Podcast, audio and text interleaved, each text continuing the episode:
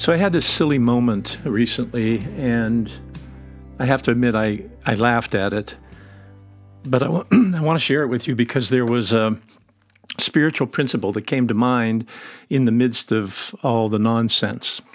So Sherry and I moved this past October from the farm to a, a very nice home here in a residential area. And uh, one of the things I needed to do is I needed to buy a lawnmower, I needed to buy a snowblower, and some other things. And I decided I really wanted to go green, and so I bought battery-driven lawnmower and a battery-driven snowblower, which both of them are really good. But I had this moment recently. We've just had a snowstorm, and uh, I was so excited. And I went and I got the uh, I got the snowblower out of the shed, and I prepared to go. And I couldn't get it to run. I couldn't get it started. And I realized I can't just be pushing this thing through the snow. It has to be able to revolve and throw the snow. And I kept trying to figure it out. And then all of a sudden, silly as it was, I lifted the lid and realized, oh, I forgot to put the batteries in. And uh, what was really silly is as I looked at that, the thought Blaise Pascal came to mind. No, I know that sounds really ridiculous, but it did. And it's part of this idea, I think, of allowing God to begin to speak to us through even the mundane moments of life. So, Blaise Pascal was this great Christian philosopher, brilliant. He was a child prodigy when it comes to the issues of science, and he had an amazing number of great statements. Um, and one of his most well known has to do with the God shaped void. Now, before I go there, I think it's important to also say that Blaise Pascal had this profound experience of God. And when he died, they found a piece of paper pinned inside his shirt in which he described this moment of God's presence that was like a living fire, and that he experienced the presence of the living God. Oh, I love to think about that and think about a moment like that. But anyhow, Pascal had this rather famous saying about people, and it was an insight. And, and I want to read it to you. He says, he's talking about the longing that happens in people's lives. And he says, What else does this craving and this helplessness proclaim but that there was once in man, in people, a true happiness? Of which all that now remains is the empty print and trace. This he tries in vain to fill with everything around him, seeking in things that are not there the help he cannot find in those that are. Though none can help, since this infinite abyss can be filled only with an infinite and immutable object. In other words, by God Himself. A God shaped void.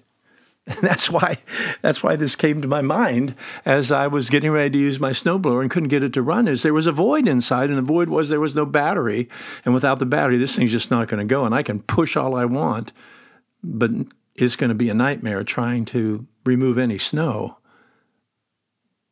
without it running. Now, you may think this is silly, but the idea of a God shaped void is really important to us, especially with our need to share the message of Christ. Now, I want to admit that when I first became a Christian, the emphasis on sharing the message of the kingdom was all about eternity. That was the perspective that most people had. And that if you were, quote, an evangelist, if you were witnessing, you wanted people to know that they're going to die in an eternal sense unless they have Christ in their heart. And there was even an evangelism movement all around the world that began with a basic question if you stood before God today and he asked you, Why should I let you into my kingdom? What would be your answer? And the idea is you can't say because I've been a good person or good works, but it has to do with having given your heart to Christ. Well, that, that's important. An internal perspective is very, very important. It's something that we should all have about the people that we love. But there's also another factor that I think we should consider, and that is that life can be so empty here without having God in that place that was created for Him. I love this notion that the craving inside of us is a distant memory of a time when human beings experienced a great happiness, but all we have now is the print and the trace. And we're trying to put all kinds of other things in that place, but they never satisfy because that place was created for God alone. I appreciate again the fact that we want to have an eternal perspective when it comes to the issue of the kingdom. Truly, I do. But I also know that there are people that are, if you will, living in a form of hell now because that craving, that emptiness, that loneliness gnaws at them. And they either try to fill it with things that could never satisfy, or they work to kill the craving when all along God is seeking them. He wants to change life not only for all eternity, but right now. As a matter of fact, there's a sense in which our eternal life begins the very moment that we give our lives to Christ. When we are taken into His heart and He brings us into that glorious kingdom and calls us children of God. When He comes and lives in our heart, there's a fullness that we begin to experience. I was reflecting about my own walk with the Lord. And I think I've shared with you that when I was a young teenager, I did, quote, go forward. I made a commitment and something did happen, but it didn't change my life. As a matter of fact, I went from there and began to just participate more and more and more in things that had nothing to do with Jesus until I was essentially lost.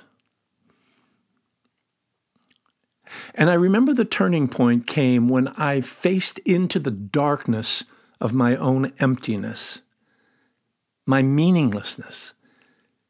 My mind on that particular night was truly not on eternal consequences, it was on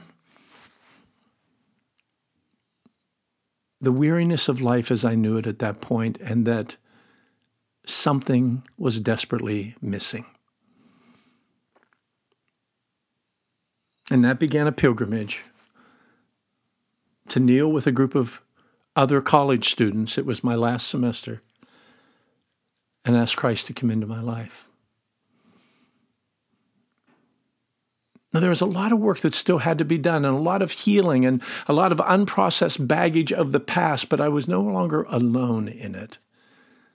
The Holy Spirit was present inside. And so I begin to think about the people that are around me that are they're having a hard time because they're either killing the pain of this great longing or they're trying to fill it in very frustrating ways that will never ultimately satisfy. Now, let's just let's just turn this a little wee bit. C.S. Lewis once said that in essence, you've got to recognize that you're failing God's moral law, to then want to turn to Christ for both forgiveness and freedom.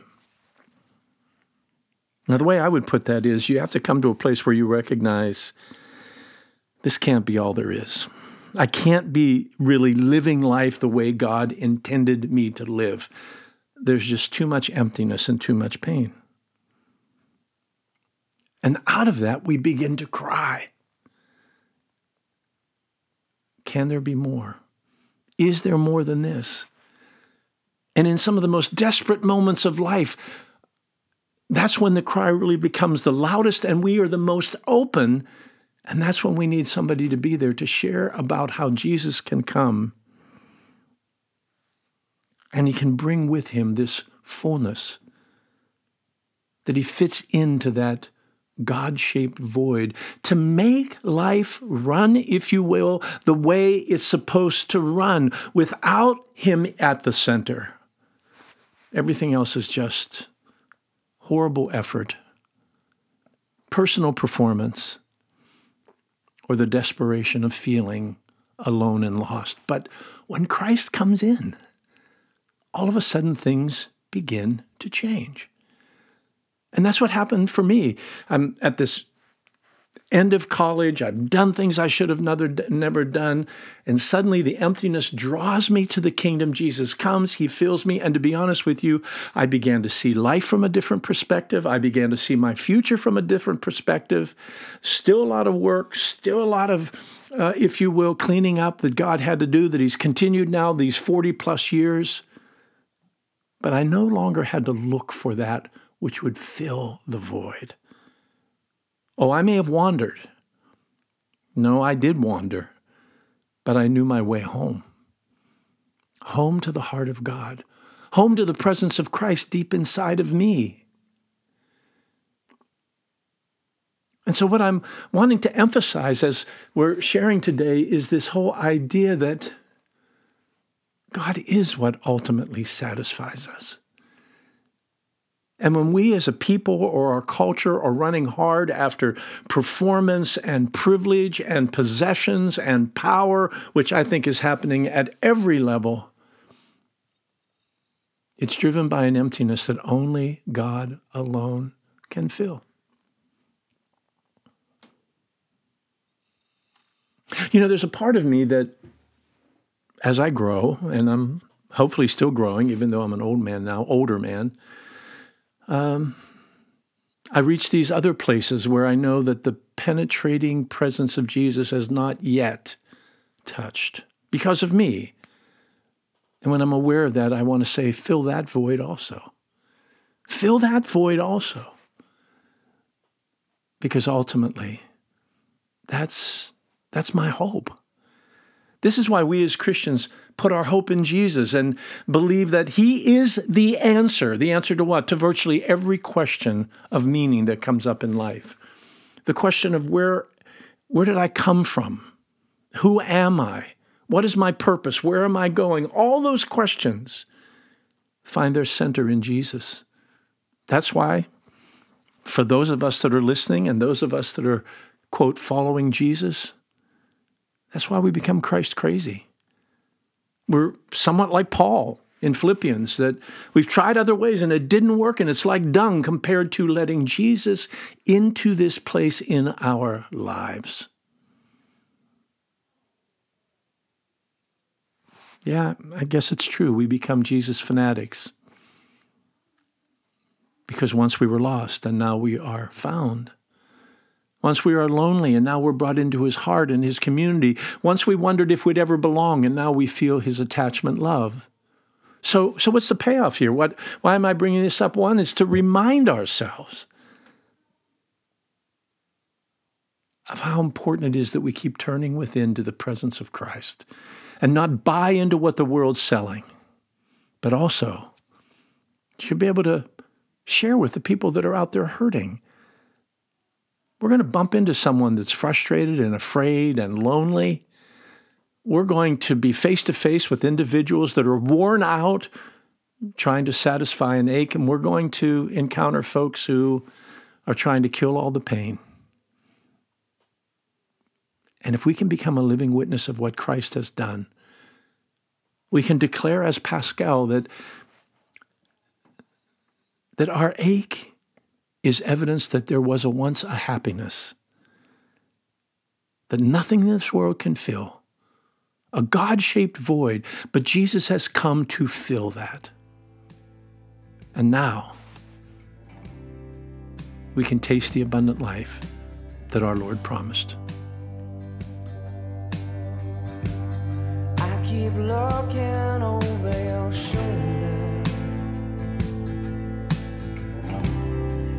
horizons and skylines. More concerned with my future than our precious time.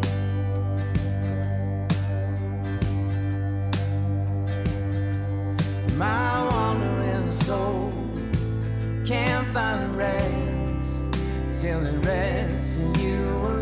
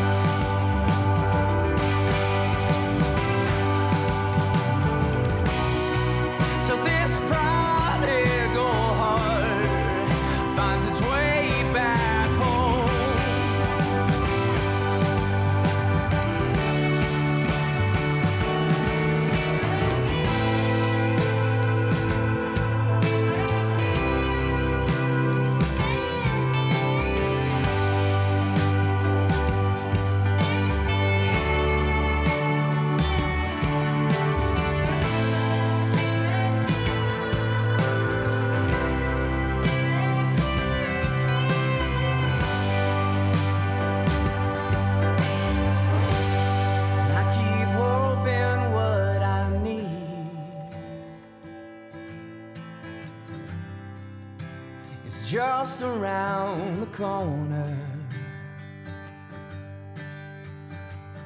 Every time I go and make the band, I still feel disappointed.